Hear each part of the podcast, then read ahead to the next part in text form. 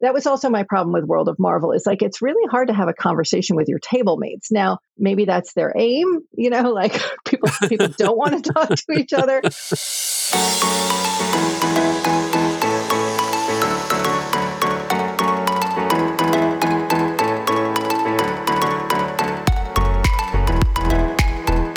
back, everybody, to this week's episode of the DCL Duo podcast, brought to you by My Path Unwinding Travel. And normally I would pause here and welcome my fabulous co host, Sam, but she is conspicuously absent today. She had an event that she had to be at. And so it is just me. I am sorry, everyone out there. You're going to have to listen to me drone on, but I am being augmented by a fabulous guest, one that we were so excited to talk to. I didn't want to delay recording with her. and so she is the author, or the co author, I should say, of the unofficial guide to Disney Cruise Line, a frequent contributor to Touring Plans, a site that we absolutely love and use all the time, uh, and a prior guest on our show. So, welcome to Erin Foster. Welcome, Erin Hi, thanks for having me. We're excited. Well, I'm excited. Sam is excited to just in absentia. in absentia. Got it. Okay. I'm sorry to miss her. Yeah. Well, you were on the maiden voyage of the Disney Wish with us, Erin, and so excited to, excited to get your thoughts about the Wish. I kind of gave some of your credentials up front, but you are a frequent cruiser, an avid Disney Cruise Line fan. Uh, dare I say, the one of the authorities on Disney Cruise Line. And so, how many how many Disney cruises have you been on, Erin? Uh, I sort of lost count. I'm uh, I'm over twenty now. You know, so somewhere in there, so mid mid twenties, I think. I don't know. Well, there you go. That's that is more but, than enough but, to qualify as an expert. no, but having been on the maiden voyage, let me tell you, I thought I had, I, you know, I mean, I go and I study and I research and I do a lot of things that I think other people who are just sailing for fun don't do. But there were some people on that ship. Um, I, I, while I was on the maiden voyage, I took the opportunity twice to walk every inch of every deck and I looked at everybody's stateroom doors and there were dozens of people who were like, this is my entire, you know, resume of cruises. And there was like 107 cruises, 95 cruises. And I'm like, well, I know nothing, you know? yeah. I, I was shocked that uh, when they, I know they did one evening in the theater or, or for the matinee show, I think it yeah. was like, raise your hand for how many cruises. And, and, you know, no longer shocked to see the people raising their hand at, you know, 100 or more. Yeah. Yeah. But was kind of shocked to see the number of people who were first time cruisers on the maiden voyage and thinking to myself, man, that this is a tough crowd to be a first time cruiser. Yeah. so, yeah. Yeah. Let's dive right into the the wish, Erin. Was the maiden let me ask this, was the maiden voyage your first sailing on the wish or were you on any of the previous sailings? No, I, w- I was not on a preview one. Um, you know, touring plans tries really hard not to take a lot of freebies. I mean, you know, I, I, I, stu- I studied what happened on those cruises early, you know, um, pretty, pretty um, heavily. But, you know, touring plans really doesn't take a lot from Disney because we want to be able to fully give our unbiased opinion and stuff. So, no, that the main voyage was my first trip. Yeah, no, I love that philosophy. Put the customer and the consumer first. So that's that's great. Well, pulling up to the Wish boarding, what were your immediate first impressions of the ship, Erin? Uh, well, backing it up, I, I was so petrified to test COVID for COVID positive. I mean, I did not like leave. I was wearing like a mask in the house. Like my husband went to work into the grocery store, and I was like wearing a mask in the house around him. First of all, um, and so now I'm seeing that several lines in the last cruise lines in the last couple days have dropped some of their their COVID testing requirements. Mm-hmm. I'm like, mm-hmm. oh my gosh. Anyway, so that was my first experience was, please God, I have to go on this cruise um, for work, and I cannot test COVID positive. So that was that. I gotta say that was like the most stressful part of the trip for me was like getting there. Once I got there, it was, you know, I had seen a lot of pictures from the media trip and stuff. So some of my like OMG moments were probably a little more muted than they would have been had it been my my very first like look at anything on the ship. Mm-hmm. But it it was you know from the exterior, other than sort of like the the bump outs on some of the um, stateroom decks, it it looks very much like a Disney ship in the best possible way. You know, it's it's beautiful from from the exterior, completely gorgeous. Uh, you know, it, it's it's lovely and uh, classic, and and from the exterior all all is well. Interior, I, I have to say, my first impression was not great. You know, and I think again this was a little bit, you know, first day first day jitters, not completely having everything together, but literally the second I walked into the ship, I asked about the Hyperspace Lounge, which is the, you know, the Star Wars themed bar on board. And had I not overheard other people saying, get in line to get a reservation for that, I would not have known. So I, I am happy that I overheard that conversation. But before I could eat or see my stateroom or do any, you know, any even look at the the grand atrium business, I ended up in a two and a half hour line to get a 45 minute reservation for the hyperspace lounge. So I I truly hope that they sort that out because um, it's not a good look for um, you know, particularly on something like the maiden voyage, where it's your your biggest fans, it's your you know all these people who have multi multi multi platinum, um, and here before you can, you know, my daughter like had to run up to what I'm still calling Cabanas Marceline Market um, to get me a cookie, so I didn't like pass out. So that was that was frustrating. But once I got past that, it was it was great fun to explore. You know, there were some parts that were wonderful on board. There were some parts that I'm sure that you know you have impressions that I wish mm-hmm. they had done a little differently. But uh, you know, overall, really good at first, except for that part where they did not have it together. Um, I wish they would hopefully switch that to some online booking if they're going to have reservations for Hyperspace Lounge because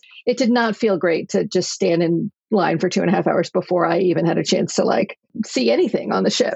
I I I agree. We were I, I completely agree with the sentiment. I I immediately thought, or my immediate reaction was, God, I miss sailing in concierge because this would have all been taken care of for me by a concierge host. Uh, but we stood in that line, and it, I thought I could just stand in the line and take care of what we needed because we were going to do some adult dining reservations and some hyperspace, and ended up getting my wife to come down with our son. We both had to like divide and conquer to right, get into right. the two. So it, yeah, it was not it was not a great first impression. Totally agree. I wish they would build something into the app. I mean, I, I I think they will eventually, but you know, uh, since we're talking about hyperspace, I'd love to get your reactions to it because my reaction to it was I may not need reservations for very yeah, long because it yeah. was it was not it was not my favorite bar space on board by a mile. I don't, I don't know what your thought was. No, I completely agree. Um, I was I was underwhelmed. I did a lot of you know wee hours of the morning exploring. I ended up sort of you know, I mean, I'm going to use the term breaking in. It was a, an unlocked door. I, I went in the unlocked door to Hyperspace Lounge one morning at like 5:35 a.m. and the hyperspace screen, like the screen in the back, was still running. And I you know I got some great pictures, but it was incredibly loud and incredibly barren. Um, the space space.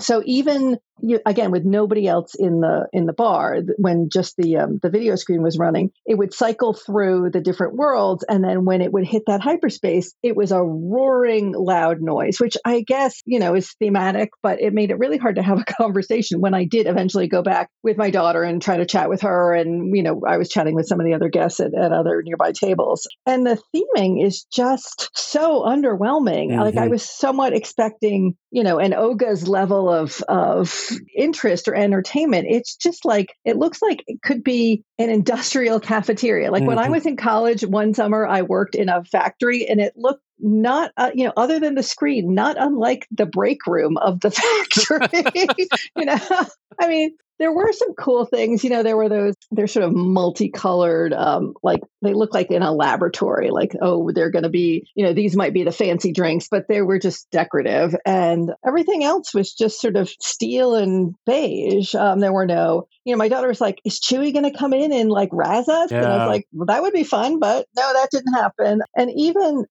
you know, again, I don't know if the reservation thing is going to continue, but they were on that particular trip. And I heard the next couple of trips enforcing a 45 minute hard stop on your, on your time in the, in the bar. And it was like they, we were, we arrived several minutes early and they seated us four minutes late, which who the heck cares? You're on vacation. They seat you four minutes late, right? Whatever. Except for that was 10% of my time in the space. you know so it's like okay tiktok waitress you know who was yeah. perfectly fine and friendly but like not fast enough for what i want because like i wanted to get two rounds of drinks to see what they were all about but we only had time for one because they kicked us out and again like the drinks were sort of fun but there wasn't enough like hype or description about them. I ended up getting the the one that was like the Moons of Endor one, and it comes with like a little glow in the dark sort of stamp on the top that you can't see unless they flash a, a, special light on it. And it was like that's fun. I wanted some hype about it. I want like, ooh, here's the secret message. I wanted some story, and they're just it just wasn't. You know, again, maybe over time they'll add some more decorative elements. They'll somehow link it better to the story, or they'll have a character walk through once in a while. But it was a little underwhelming um, when I experienced it. Yeah, I, I, we Sam and I collectively couldn't agree more. We had fun in there because we were with friends, and that's Right. fun. But other than that, we could have been in any of the other bars on board and had just as good a time. I thought the the drink offerings were underwhelming. I thought Yeah. the service, you know, didn't have that character feel to it, where it's like they have a Right, right. backstory or something when they're serving your drink for sure. Uh, I actually thought I don't know if you saw the Star Wars space in the kids club, but. Yes, Man, yeah. that space killed it, and I was like, Right. "Why didn't you just replicate this in a Right, bar?" And like, then we then we'd be talking about a really fun experience and could not agree more on the timing. We actually, so we had two reservations. So we went twice because we wanted to try some things. Got seated fairly on time. And then our server had come over and we were asking her to take a picture. You know, the maitre d or whatever comes Yeah. over and she's she's standing in front of the table blocking this picture getting taken, going, What time was your reservation? Because we have a 45 minute limit. And we're like looking around, yes, we have three minutes left and we're waiting Right, to pay the bill, which has not been Right. delivered yet, and, Right. and get a picture. Like so Right. it was I, I just found it like it was very much like, let's go. And and I'm like, that's fine, but kind of waiting on a check here. So right anyway. right right yeah no Um, i agree that was it was one of my least least fun places to hang out on the ship frankly which is sad i i, I hope they take some guest feedback and sort of make some modifications because it has potential but it, it just wasn't there yet Well, I want to rewind back. You mentioned that you didn't get a chance to go to your stateroom before you had to stand in that gargantuan line for hyperspace lounge reservations. yes. Oh, you did, but yeah. So I wanted to know your impressions of the staterooms on board. you know uh, again lots of good some things that were a little a little off. It's it's pretty the artwork is beautiful. I had the the cinderella theme in mind which is just lovely. The bed's super comfortable the linens were lovely and and you know they had the little hidden mickey woven into it that was pretty um the bathroom i i like the bathroom i know some people thought the ceilings were too low in the bathroom but there's a um a glass door instead of a shower curtain which i liked because i'm always feeling like i haven't put the curtain in the exact right angle and there's water seeping out there was none there was none of that I like that the door. I like the door open both ways too. Right, Like we thought right. that was really nice. Yeah. Yeah. I liked the nightlight in the the toilet compartment. That was great. And I have mixed feelings about the the refrigerator is in a drawer as opposed to like a normal, you know, front door opening thing. We had a we had a, some leftover room service that we wanted to put in the fridge and it took us a little while to figure out like there were it comes with dividers in it so that like if you put a bottle of water in it doesn't fall down. It took us a little sec to realize oh we can move those so we can actually put a plate in there. But it felt like there was not enough. There there will be people that will not find them spacious enough the the drawer configuration of the refrigerator. And then my big frustration well there were two. I w- wasn't a total fan of the placement of the tv at the end of the main bed. Sometimes i like to sit on the couch and watch tv or you know my kids my kids like when they were smaller would always want to like watch the disney movies while we were getting dressed or whatever. That's not ideal. And then i felt like the storage situation um, for clothing was was not great. And maybe it was because i because it was the main voyage and i was traveling after the trip i had a lot of stuff. It was just two of us in the stateroom and there are no there is essentially no drawers. It's all shelves in the closet. I had brought packing cubes which helped me a lot. So it was i was able to sort of like keep all my t-shirts together and whatever. But if if you hadn't done that or if you had had more than two people i would have felt like there was really not super much clothing storage in the room. Now maybe i was on a five day trip and i had stuff for after. Maybe for only on a three night trip that might have felt different. But um, i'm not sure exactly why they made the choice they did there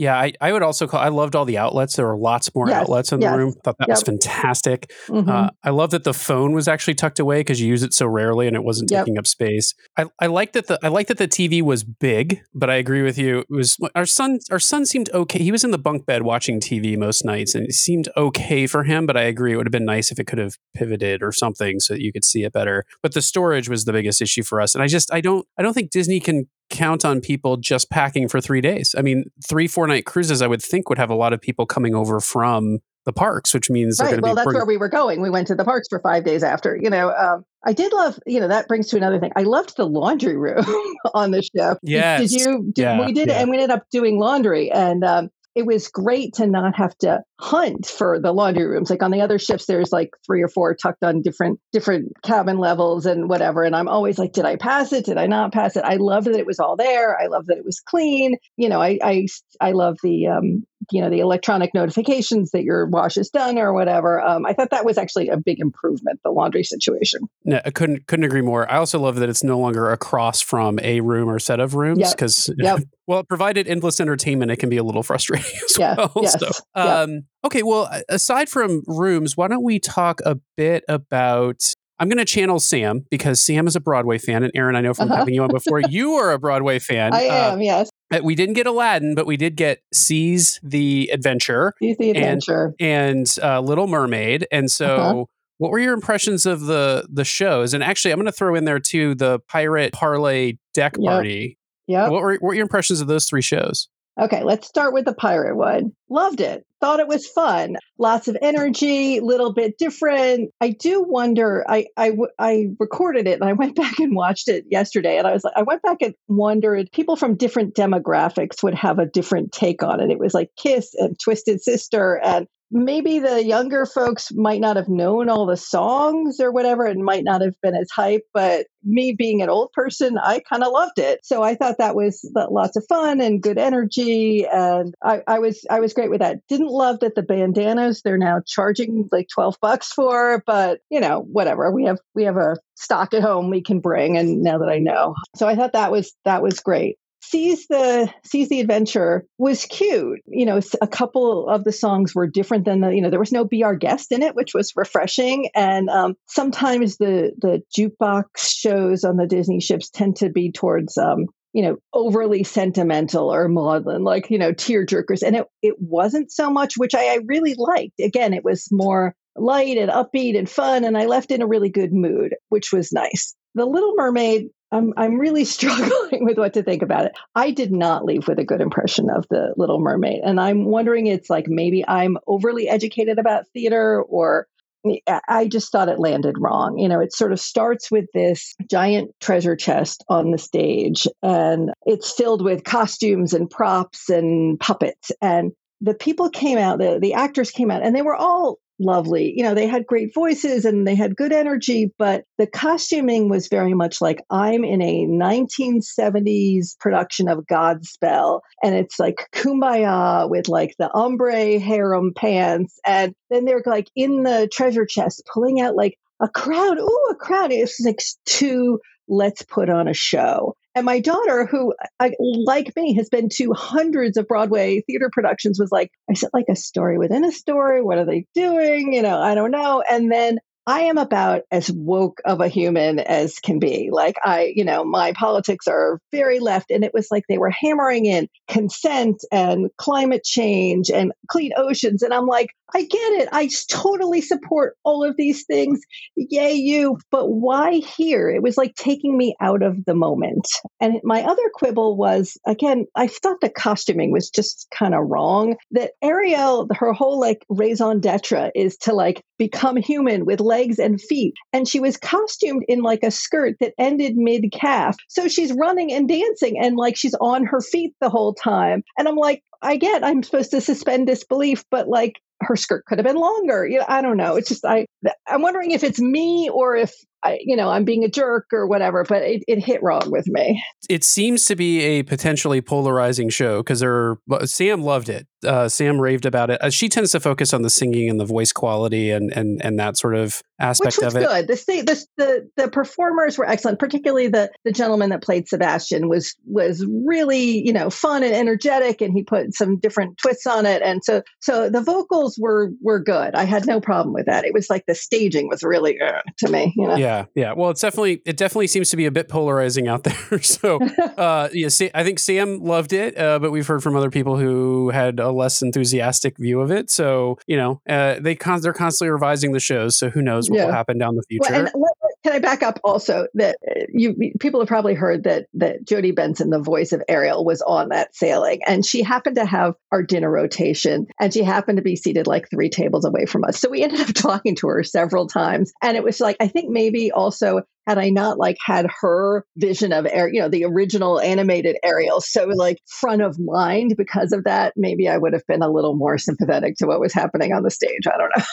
Well, I, and I wanted to echo. I thought the Pirate Night deck party was one of the best Pirate Night deck Yeah. parties. I mean, Really actually, it is yeah. the best. Yeah, and and we we were traveling with a multi generational group. I'll just say it that way, and everyone seemed to seemed to like it. The bandana thing is interesting. Although when I saw that, I was like, it sort of instantly made sense to me because I was like, I wonder how many of these things just get thrown away at the end of a sailing, and they're like Yeah, looking at yeah, they're looking at the trash, going, how many of these things were are we throwing out? if people want one, we'll just make them buy one. but yeah. Well, let's shift gears, I guess, over to some of the onboard activities. I always like to say food for last to keep people uh, interested in the show. did you check out the Hero Zone, Erin? And was that a good I addition? did.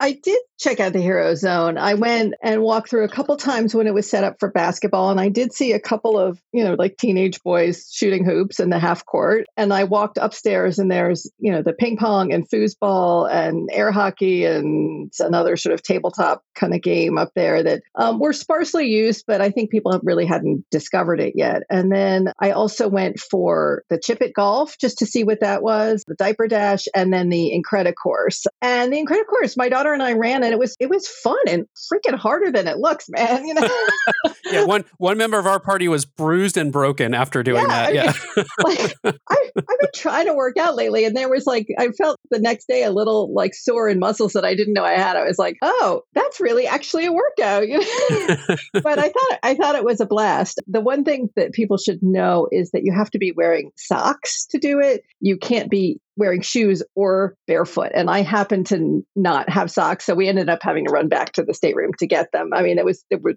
plenty of time, but if people are on their way up there to do the Incredicourse, they should they should bring socks. It was fun. I thought it was a blast. I just love that it's an enclosed space now and they can make different uses of it. And and I think moving some of the stuff that they would otherwise do in the atriums to there frees up the atrium for like I noticed we went up for Jack Jack Diaper Dash Yeah. and on the way I passed through the atrium like they're still doing character meet and greets, which Right. they would normally not be able to do because the atrium's taken. I, I yeah, I love that. I love that space. What about the pool deck? Let's head outside and talk about the pool deck for a second. Another polarizing Yeah. Space. We loved it. I thought it did a really good job of spreading out the crowds, but I don't know what your impression of it It, was. it spread out the crowds. It made viewing things like the sail away party and the pirate party made that much easier because there were more levels where there were good views and that sort of thing. I'm not somebody who generally goes in the pools just because it I feels claustrophobic to me. Some of the pool I, I like that they were spread out pools. A couple of the pools are just literally like three inches deep. And I think it's to like sort of you know, cool off your ankles. And we found that when we just tried to, like my daughter had flip flops, she walked into the, one of the three inch deep ones to cool off her feet when we were walking by, and it was was too hot the water, um, which we thought was interesting. You know, there's good and bad. I do wonder a little bit about the accessibility for people with mobility issues, given that there are so many stairs and so many levels. I did see lifts. So I saw lifts on the on the stairways that would take a wheelchair up to the various levels because I, I had the same thought and then someone pointed out like what's that thing there and I'm like oh that's a wheelchair lift. but other than that, I I think it's a positive, and I think you know we we didn't encounter. There weren't so many kids on that sailing, but you know, you I think you're less likely to encounter the situation where you know there's a an accident in the pool and they have to shut everything down and people are upset because there are so many other sort of little places to splash around that people will be less angry if something like that, you know, which will inevitably happen happens. Yeah, yeah. I, I love that they gave you so many variety of pools. Like there were the smaller swimming pools on the upper area, there was the bigger one next to the screen, and then I thought it was a little bit genius of them to do those shallower pools because I was thinking Mhm. about all the people who want to just sit on the edge of the pool and dangle their Right, feet, right, taking up that yeah. space. And now it's like, well, here's a place where you can go just cool off in a pool. but yeah, Did yeah. you go up to I think it's deck 14 to see that Chippendale pool, the quiet pool? We we did, and it seemed like it was uh, constantly empty. I don't know.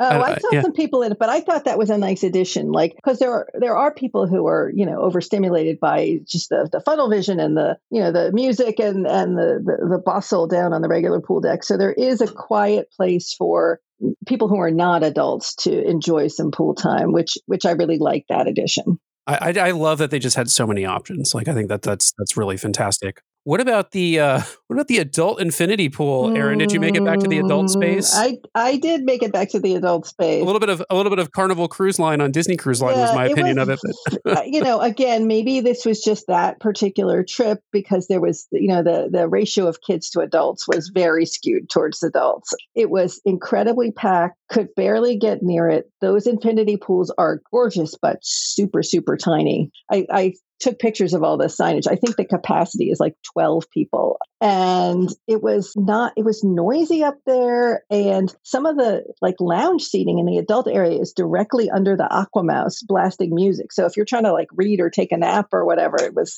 it, it felt very cramped up there. I was actually just looking at when can I go back because I want to go back and see what it's like on a, on a trip that has a more typical adult child ratio. You know, like maybe it's not going to always be quite that frenetic. I hope. yeah, I, I hope so too. I, I my frustration with the adult area was how small it was because on some of the other ships there's a nice sizable kind of area for the adults. Um, Cove Cafe is back there, by the way. I don't know if you I, Popped I in did. I got I got coffee there. Yeah, it felt like a big change from what the other ships, or uh, not a big change, but much smaller, and some things it felt cramped. It didn't feel like it was laid out great It felt the. cramped, and the lack of food eh, food up anywhere on that adult area is really frustrating. Like if you want a snack, you've got to haul down to the chicken nugget place and get something down there. So the fact that there's not even noshes to pay for in the Cove Cafe was strange. I thought a really strange thing that they were missing an opportunity. You know, again, if they don't want to have freebies, like buy a sandwich, buy a salad, buy something, um, people would spend money. You know, they're up there. They don't want to leave their comfy, you know, lounge chair or whatever. So I, th- I thought that was an odd choice. Well, especially the access to that adult area is one way because the Aqua Mouse blocks the other path out. So yeah, you know, on the plus side, I suppose there's not kids walking through all the time like there is, say, on the Dream. You know, yeah, it was uh, again. I feel like there were some parts. It's like some parts are really lovely, and some parts of the ship are like the people who designed it had never been on a cruise before or something. I don't know. What about the Aqua Mouse, Erin? Did you get a chance to try out the Aqua Mouse, and what was your impression? I did go on the Aquamouse. The slide is fun. I kind of like the the version um, without the movie screens on some of the other ships better because you were just in this tunnel and going fast and water squirting at you. So it was sort of hard to follow. Like I know that there's a continuous story to these movie screens, but I was more, you know, there were too many other things going on for me to really pay attention. And I like on the other ships when there's more of the time where you're looking out at the water. Um, it seems a little more scary fun i don't know. You know it was a good ride. It was it was a nice length. It was you know the rafts work well. It's nice that you don't have to move your raft anywhere. It was good but not great. That was my my impression. Yeah, I I I'll just say across the board, what I appreciate is they tried to do some new things because I Yeah. didn't want to. Just, I didn't want to just step foot on like a larger version of the fantasy or the dream. I Right, wanted to see. So I, I appreciate they tried something new. I agree that long hill conveyor belt thing. I ultimately enjoyed the ride, but I don't think it's like my top ride on Disney Right, Cruise Line for sure. Yeah. no i'll go on it again but it's not like if the if the line is more than 20 minutes i'm not gonna hang out just just for that kind of thing Well, we need to take a quick pause in the action here to thank our amazing show sponsors over at My Path Unwinding Travel. You know, Sam and I have gotten to know the agents over at My Path Unwinding Travel over time, and they are just so knowledgeable, so wonderful, so responsive, so welcoming. They have a great set of communities built on Facebook where they answer people's questions. We know that if you decide to book your next vacation with My Path Unwinding Travel, you will have a wonderful, wonderful experience. So, if you are looking to book your next fabulous Disney Cruise Line vacation and Adventures by Disney vacation, maybe you've been eyeing an all inclusive resort vacation, head over to www.mypathunwinding.com slash DCL Duo to book your next fabulous Disney vacation. We know you'll have a fantastic experience. And with that, back to our episode. Uh, let's talk about some of the other spaces on board. Uh, you know, big change was Luna and the Mhm. sort of two story theater space. I, I'll be transparent. We did not make it into Luna very often, primarily because it was just packed and we just didn't feel comfortable being in that space Yeah. uh, all that much. But I don't know if you had any thoughts on Luna based on what you saw. Eh, yeah we we I, we actually did spend several um do several events in luna we did um couple rounds of bingo and we did a majority rules game. I found luna if you're downstairs Luna's good. If you're upstairs, Luna is completely untenable. So, I don't know if people don't know, Luna, which is sort of takes the role of like the D lounge on some of the other ships as a multi use space, is broken up into two levels. And there is no internal staircase between them. So if you want to go from level, you know, the lower level to the other, you have to walk down a, you know, several dozen yards to the stairwell or elevator and then back down the hallway. So it's not an insignificant trek to go from one level to the other. The sight lines on the second level, you can't see the main screen from a lot of places. You can't see the stage from a lot of places. And then when we tried to do the game majority rules, it involves a lot of like running to give slips of paper to the to the game host. It's not possible to do that if you're on the second level and there's no indication of that until you're already sitting down. So I, it's it's a very strange setup for a multi-use place when the second level is really only for observation and and um, the first level is really where you can participate. And then a lot of people the second level is is like sort of open air to the hallways. A lot of people were complaining that it makes the noise in the hallway louder. And then for things like the the mating the dating game i'm like spacing on the name of it but match your mate you know there's sometimes a little like pg-13 plus language like a kid walking by could hear it. You know generally that doesn't happen until after nine usually after 10 at night. So it's not like a there are always toddlers walking around. But I, I, felt that was a space that was very strangely designed. Yeah, and so it's interesting is I I kind of like the setup. We didn't get to experience it, so I have to say I want to go back on and actually get a chance to really experience the space. But when I walk through it, the introvert in me love the upstairs because yeah, sometimes. I want to sometimes I want to watch the game, but I don't really want to participate heavily in the game. And so that, yeah, that's a fair point. It's definitely a fair point. And and I loved I actually liked the, the the spaces that intrigued me were the booths that seemed to have TVs kind of in the the cubby alcove area for the booth so you could kind of watch yeah. what was going on on the TV and be having maybe a drink with some friends but not really have to be like paying attention and actively engaged. So I, I don't know. It'll be interesting to see what they do yeah. that. I I was curious how it would work with bingo because I figured with bingo with all the screens and all the space it, it might it might be a better venue well, for we that. We tried to play know. bingo at, at the well, that was packed. top level. It was it was packed, and part of t- know, we play a lot of bingo, and part of the fun is like seeing this the people who stand when they're one one number away, and you can't see half the people who are standing with you on the wrong levels. To me, that sort of dampened the the fun of that event a little. You know, we'll we'll see how it shakes out. I think one observation we had was that the ship seems to take a large capacity and some of the larger spaces on board the other ships and break them into what we've called like more intimate spaces on right. board. So you've got that big right. Luna lounge, but then you've got the little Triton theater right. where they're doing karaoke yep. and things like that. Um, yep. it, did, some of the venues off of Luna, like the Triton Theater, the two, they have now two movie theaters instead of one. How did you find those spaces?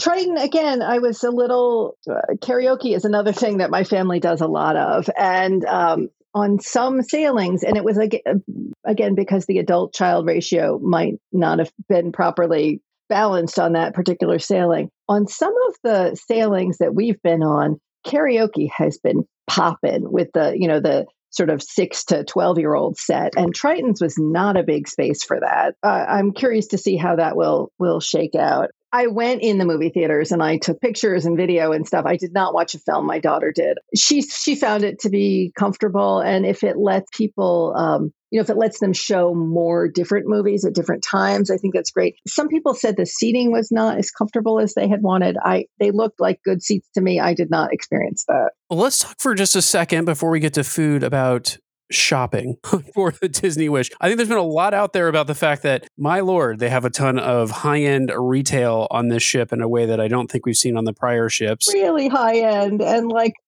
yeah, what did what did you think, Erin? I guess I, I don't know who who the target is. I think, you know, I know that those places are leased out to sort of third party vendors pretty much. I think Disney would sell a lot more stuff and make more money if they made a couple, you know, half of the super luxury shops be more t shirts and Disney Cruise Line tchotchkes. I don't know. Uh, I personally, you know, I think the most expensive thing I've ever bought on a Disney ship I did buy a watch maybe eight or nine years ago for something on the order of $600. And that was like a big, weird splurge for me. Who are these people that are buying like the, the Gucci bags and the $50,000 necklaces and whatever? I mean, God bless, have fun, invite me along. I'll, you know, uh, I'll carry your luggage for you.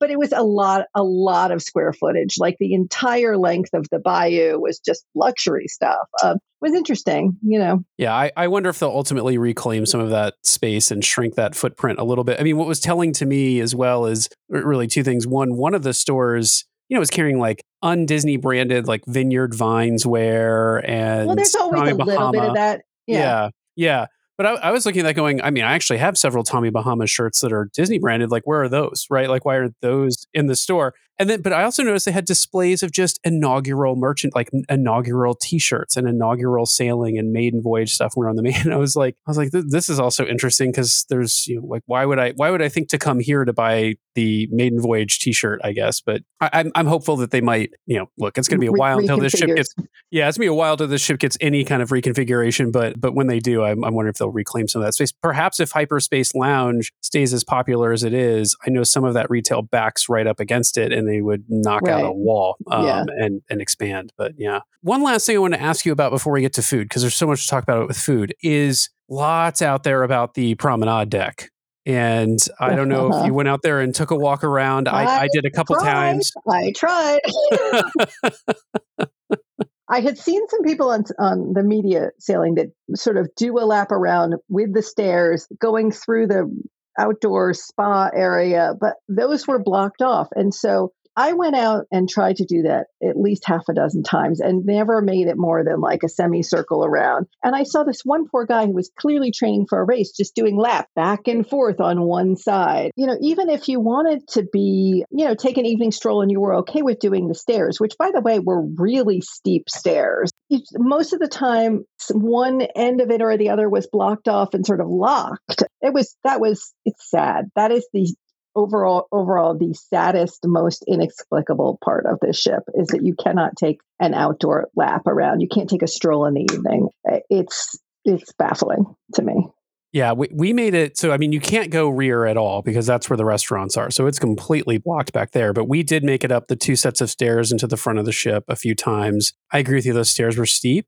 I also think that when the ship's moving, the wind off the front of it is nothing to trifle with. So like your yeah, your headwind when you're if you're trying to run that, assuming you can get up the stairs, uh, and and I I did not realize it was two sets of stairs until we got on board because I think a lot of folks thought it was one. The other thing that was baffling to me was I would get up the stairs, I'd walk all the way to the front of the ship, I'd you know take some pictures. Uh, at one point, I was like, I could actually just step out in front of the the bridge camera here and wave. Yeah, I wanted because it's like right on a pole right there. But then I would go back down the other side, and when I get down the first set of stairs, there's a door there, and I thought, oh, I can just go back in here, and I'd open it, and suddenly I'm just in the spa. Like there's yeah. there's no sign that says crew yeah. only or do not enter something that. Was like, this is also kind of weird because now I'm just in the middle of the spa. I, I actually like I, I, kind of like the change a little bit, but I, I, I feel like Disney could accommodate a running space on maybe the upper deck of the ship in some I way. I feel like eh, they almost don't want you to think you're on. They're they're getting rid of the maritime aspect of it. They don't want you to think you're on a ship. You're. I've heard castle at sea, hotel at sea. Like that's great, but you are on a ship. yeah. When you want like, a connection, I want a connection back, right? right? Yeah. Right. Like some of the doors that went from, I guess it was deck four out are not even glass like so that if you didn't know it was a door you would just walk right by it you know um, well let, us shift over to dining. And sort of i would say there are four categories of dining for me. So let's start with quick service dining. What were your impressions of the new is it mickey and friends marketplace? Loved it. Loved loved loved it. That was one of my new favorite things I like the Mexican and the barbecue, and um, you know they need to pick up the pace a little with the service. And the pizza was sometimes out of stock, but I think that's just like you know first first trip jitters kind of thing. Um, but I thought the the food was quite good, and and I liked having the variety, and I liked that you could customize, particularly the Mexican, quite a bit. And I liked the salsa station and the barbecue sauce station. I thought that was like lots of fun. Love to go there. Be back soon. You know, it, it was great yeah, I I thought this was some of the best quick service food in the fleet. It probably the best quick service food in the fleet, to be frank. Marceline Market. What did you think, Erin? I thought some of the food was pretty good. Like at lunch, they had this little charcuterie plate that was like kind of what you would get up at Palo, um, which was delicious. I think I, I thought the food was pretty good. I thought the the way the service ran was a little challenging because there's no. It's unlike cabanas in the old days and back to back to being now it's not it's not self-service buffet which there are plenty of reasons why that can be problematic for some people like the germs and and that sort of thing. But so they're the the cast members are serving you. Like you point you know i want a some mac and cheese i want a piece of turkey whatever it is. They they will put it on your plate but there are no trays. And again that's a little bit of a challenge for me because if you're a person I, you know, I had three kids and we would go on these cruises and sometimes my husband would be doing one thing and I'd have the three kids. You end up with like, if you want mac and cheese at one station and you want a salad at another station, that's a couple plates. And if you've got one adult and several kids and a crap ton of plates, there are there are cast members that will help you, but then like you're like you you don't want to always be asking for help. And we actually found, uh, you know, I was with my daughter that she would go get a plate of something put it on a table, go back to get like even the condiment for the thing that she had gotten because she didn't have enough hands. They were starting to clear the plate that she hadn't even touched yet.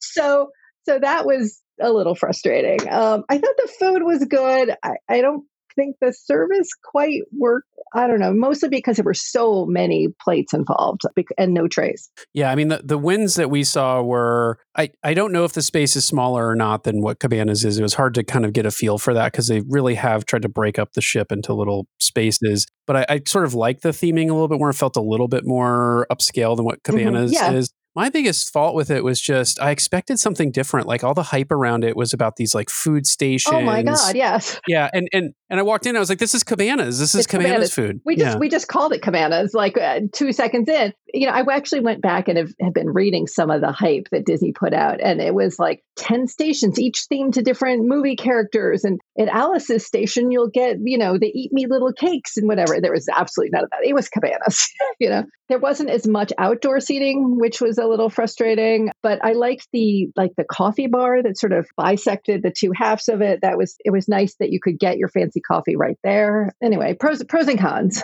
Yeah, for sure. But it's right, it's yeah. it's upscale cabanas. Um, yeah, and I, I guess I loved all the coffee bars throughout the ship because that's one thing. Like on the other ships, it's always like, okay, one of us is going to Cove Cafe to get the coffee, and the other one's headed someplace to get breakfast, and then we meet up. So yeah, all right, let's shift over to main dining. So, three new restaurants on board the Disney Wish. Where would you like to start, Erin? Should we start with 1923, perhaps? Sure, sure. 1923 is, is pretty. I hadn't gotten the memo that people were dressing like the Roaring Twenties, but it was it was nice to see so many people in like flapper costumes on their 1923 night. I think the food at 1923 was genuinely good. Like I had the was like a duck pastry for one of my appetizers and i thought it was truly like delicious even even outside of a you know a cruise setting or whatever. I thought i thought the food preparation was excellent. I kind of like that there were two separate dining rooms there just because it cut down on the noise a little. Um i had a I my experience with 1923 was all good. Yeah, I was I was completely blown away by the steak because when I cut into it, I was like, oh, like this isn't like well done or yeah. like it's been per- yeah. it's been perfectly cooked, and I don't know how you pull that off with catering food. So I thought that was really yeah. Really I was I was impressed by 1923. Yeah. My prediction is that on the next ships, we might see a 1955 and a 1971, and they'll be themed out to the theme parks. So that's kind of that's kind of my prediction, maybe. Okay. You heard it here first, folks. yeah, I, I, you know, I have no inside knowledge, zero inside knowledge about this, but just sort of I, playing with the dates, I think would be fun, and to do a little bit different theming on the other ones. Okay, World of Marvel, which I, my other prediction is World of Marvel is the new animators palette for this version you know mm-hmm. 2.0 mm-hmm. of version 3.0 of the fleet and we will see world of marvel or worlds of marvel i should say sam always corrects me worlds of marvel on each ship i'm hoping it will be different show on each ship uh-huh. What did you think of Worlds of Marvel and the Wish? Again, this was another one where I went back and looked at Disney's hype, and it wasn't quite what the hype said it was going to be. Yeah, where was the food? Where was the food growing and shrinking? Right, yeah. right, exactly. hmm. You know, the the film with Paul Rudd and Evangeline Lilly, it was the film was super cute. The food was fine. It wasn't particularly superhero-ish in a way that I had wanted it to be, but it was it was fine. The problem to me with world worlds plural of Marvel is that it doesn't feel super repeatable to me. In that even with the animator's palette you either you know you you draw your your drawing on the placemat and you can make it different every time. Or if you're in the version with crush like crush talks to different people in different ways every time. So it's a little there's a little variety. That film in worlds of marvel is that film so you go back and you're getting the same thing again and again and again. And i i'm not sure that may be the day where people who are frequent flyers on the wish may choose to go to palo that day or whatever. Um, so I, I think it fell slightly short of the mark they advertised maybe they'll tinker with it some more. It, it was cute. It was a fun experience, not a super repeatable fun experience. I totally agree, and that's that's the conversation we had at our table at dinner was whether this was a repeatable experience for exactly the reasons you you just suggested. And I actually had a friend who we were talking to, and I was like, "Well, you could. I mean, they could update the show." And and he sort of mentioned, "How much do you think they invested in making this one? Like, right, I don't think they're right, going to exactly. update it anytime soon, especially yeah. in a three and four night sailing." And I was like, "Yeah." Right. I was super bummed. They have a model for the food from California Adventure with Avengers Campus right. and Pym's right. Test Kitchen and all the fun drinks at the Pym's Test Lab and all. Yep. And so like I was like, why why didn't we why didn't we figure out fun ways to play with the food in the way you did there, right? Yes. Um, so yeah, I thought thought that was kind of interesting. Well, that leaves us with Frozen uh-huh. and Arendelle. What did you think about the Frozen experience in Arendelle? We ended up having a table right next to the stage, which I think helped my impression of it because we were right up against the performers who were doing a great job. They were lovely, you know, frozen. We love the frozen music. It, it was great. And we like the um, animatronic Olaf, although I hear that he was having some glitches in the sailing after ours. Uh, it's, it's a long, loud show. And if you're not into Frozen, you're a little stuck. That was also my problem with World of Marvel. It's like it's really hard to have a conversation with your table mates. Now, maybe that's their aim, you know, like people people don't want to talk to each other. I thought the show was really cute. I thought the performers were excellent. I happen to love sort of Scandinavian-ish food, so I, I had a good experience with there. I heard some rumblings that other people didn't like it though, so you know, to each his own. I think it's tough. I think your your observation up front is the right one, which is I think it's a, there's there's some challenging sight lines in yeah. that restaurant, yeah. and and overall, uh, I think I alluded to this earlier. Overall, I thought the restaurants were cramped. I thought yeah. that the I thought the servers were having a really hard time getting to tables, delivering yeah. food, especially in that frozen restaurant. But I th- I think that frozen show really depends on where your where, table where is. you are. Yeah, yeah. I did love that the characters came around. I wasn't expecting that, and so it's like every right, table got a right. little interaction with them. I thought that was fun. But yeah, we um, we, um, we had some cute chats with them, and and I was frankly shocked that we were allowed to talk to them because there was no other character interaction like up close anywhere else on the ship that I saw. you know I met I met Black Panther and Spider Man, and it was like you got to be four feet away, you know. Yeah, well, the one thing that caught my eye in Arendelle was uh, actually two things. One is the hallway leading in. Initially, I was like, "Is this like an illusion that it feels this long?" But I was no, like, "We were really walking." yeah, it's like we were walking forever to get to this restaurant. The other thing I noticed was on our last day when we had breakfast in Arendelle, uh, they had the windows open off the back of the ship, which I, I super appreciated because on the other ships, I feel like you've got Enchanted Gardens, sometimes the windows are open, sometimes they aren't. But to have that view off the back from a restaurant, I thought was kind of kind of nice. Okay, I I, I only went in the evening, so um, that's nice to know. I'll look out for that next time. Yeah, it kind of it kind of harkened me back to some of the other ships that we sailed on early on, where you know they, their dining rooms are on the back and they have those big aft windows. Uh, well, the last category of of dining we have to talk about is adult dining. Erin, did you did you experience Enchanté or Palo at all? I experienced looking in the rooms. I did not experience the food. Um, I'm sure people have heard it, how challenging it was to get um, adult dining reservations. And again, like with the hyperspace at the beginning, I waited in a very long line to put a, get myself on a waiting list. I think the waiting list had three waiting lists of um, no, but I did not get to dine there. I spoke to several people that did. The rooms were beautiful. I did full walkthroughs of both of both rooms. I thought Palo was beautiful. I liked some of the updates. When I walked through Enchanté, I felt Enchanté felt more like being in a spa than the spa did. It was everything was white and and creamy. The the carpeting is sort of like an ocean blue with like gold and white, like you're on the sea foam. But then the the chairs and the tables and everything else is either very white, like a little bit cream, or gold. And it, it felt very elegant, but almost a little sterile in a way. I, I would be super afraid to order red wine there, lest I spill it on all the white things, you know? no, for sure. Well, yeah, we got to do the dining up there, both dinners, both brunches, not all on the Maiden. We had to push one onto the DC cruise, but we got we got lucky. Color me thought- jealous. Yes. I liked Palo. I liked the space of Palo. Enchanté was challenging for me, especially in the first room, just because we had a table near the chandelier, and it almost felt like we were just sitting in the lobby of the restaurant, Uh-huh. almost Yeah. having dinner. Which is a little, uh, a little weird. Um, and a, a friend of ours commented that the whole setup back there from the Rose into uh, the restaurant's Palo Enchanté, it sort of felt like converted hallways more than it felt like Mhm, mhm. bespoke spaces. And and after after he said that, I was like, oh yeah, now I kind of see it. Uh, but we, we did have a drink in the Rose, and it it did feel like you were leading somewhere. We were lucky enough to be seated like at a at a section of two facing out toward the ocean, which mitigated some of that. But I definitely see that point. yeah, I thought the entryway into the Rose is gorgeous. That that setup with the table and the uh, it's gorgeous, gorgeous. Well, Erin, before I get to, I have I have sort of one one ultimate question for you. But uh, is there anything we didn't cover on the ship that you wanted to make sure folks knew about? Like I've, I've been I've been working on the new book, and so I, things are pretty pretty fresh in mind. Oh, one thing I didn't mention about the staterooms that I thought was really good. There are robes in the staterooms, which I loved. Um, that there aren't in in like the sort of non concierge rooms on the other ships. For some reason, that to me made made it feel like a more elegant experience that there are robes. I, um, I th- you know I think we got most of the highlights, but yeah, it's it's. I'm really I've been doing a lot of sort of soul searching about like if I were a newbie, would I have you know even uh, half the complaints you know not even really complaints but but issues that I have like I would not have necessarily you know noticed things like the the missing running track had I never been on a ship before so I think if you're a first time cruiser it's a fabulous experience um, I think it's something that may take some veteran DCL cruisers a little bit to get used to Yeah.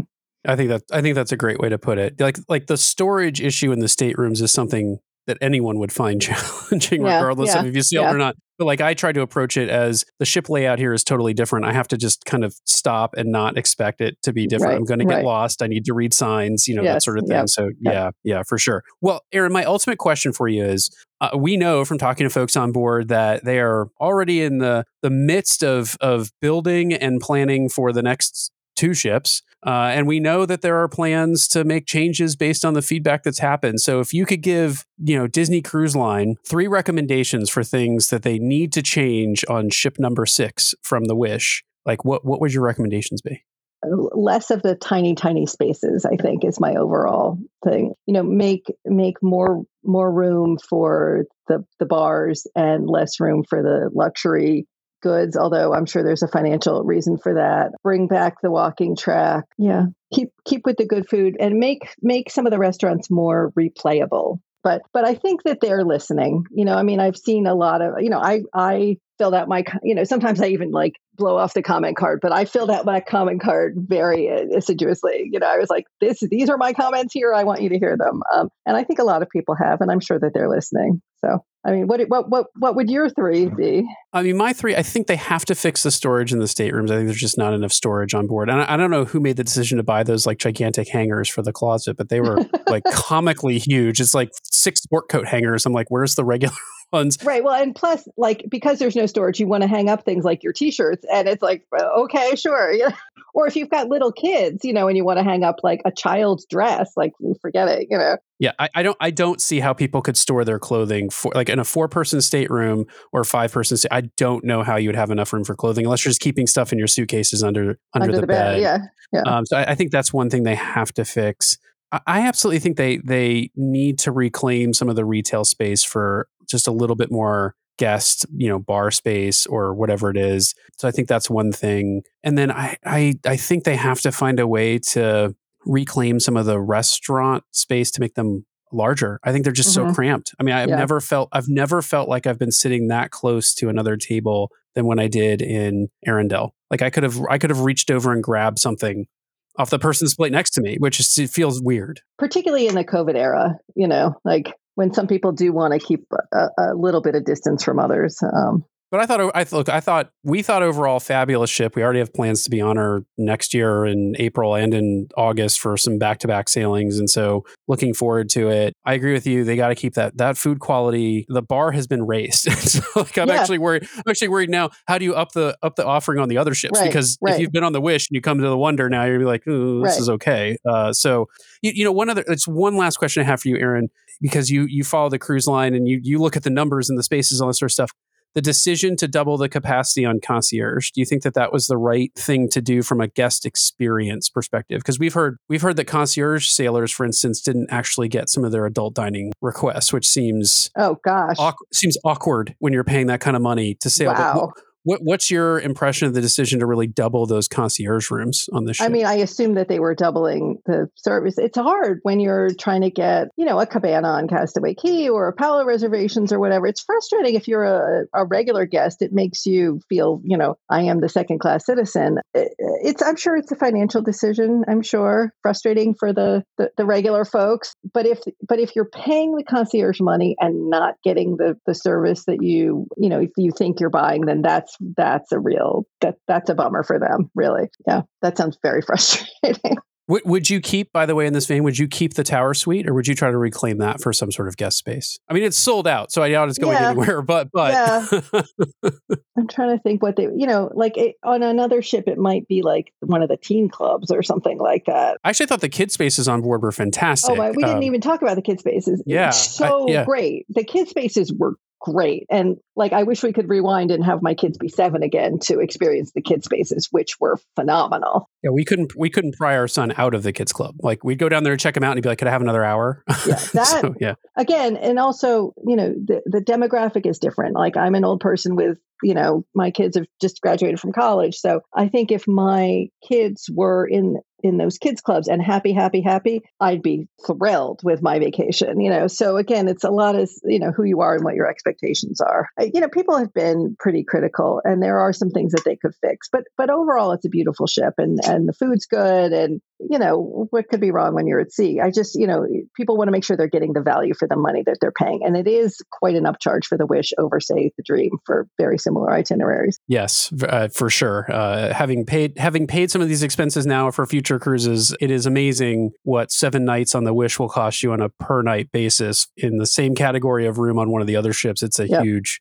huge and, and, in some cases the regular room or the like the veranda room on the wish for seven nights is enough to pay for a concierge sailing on some uh-huh. ships yeah. so so yeah. yeah, so yeah, it's it's an expensive ship for sure. Well, Erin, we're big fans of the unofficial guide. We can't wait for the next edition to come out. Any uh any inkling of when the the next guide will be hitting the shelves with the Wish as a part of it? Yes, it should be out um, in the late fall. So we're actually furiously writing right now and getting it to the editor. Um, uh, hopefully November the early December at the latest. So not too far away. Well, we we can't wait to pick up our copy. And uh, if you have not checked out the unofficial guide, it is a source of all kinds of great knowledge about uh, Disney Cruise Line. Something we love to to peruse uh, anytime that uh, we're going to sail. And touring plans also great blog over there. Uh, if you're interested in more information, I know Erin's a regular contributor to their blog, and so lots of great information over there on the cruise line and many many other things like the parks, which we try to avoid on this show because they've just gotten too complicated uh, for us to cover. We stick with the cruise line, which seems to be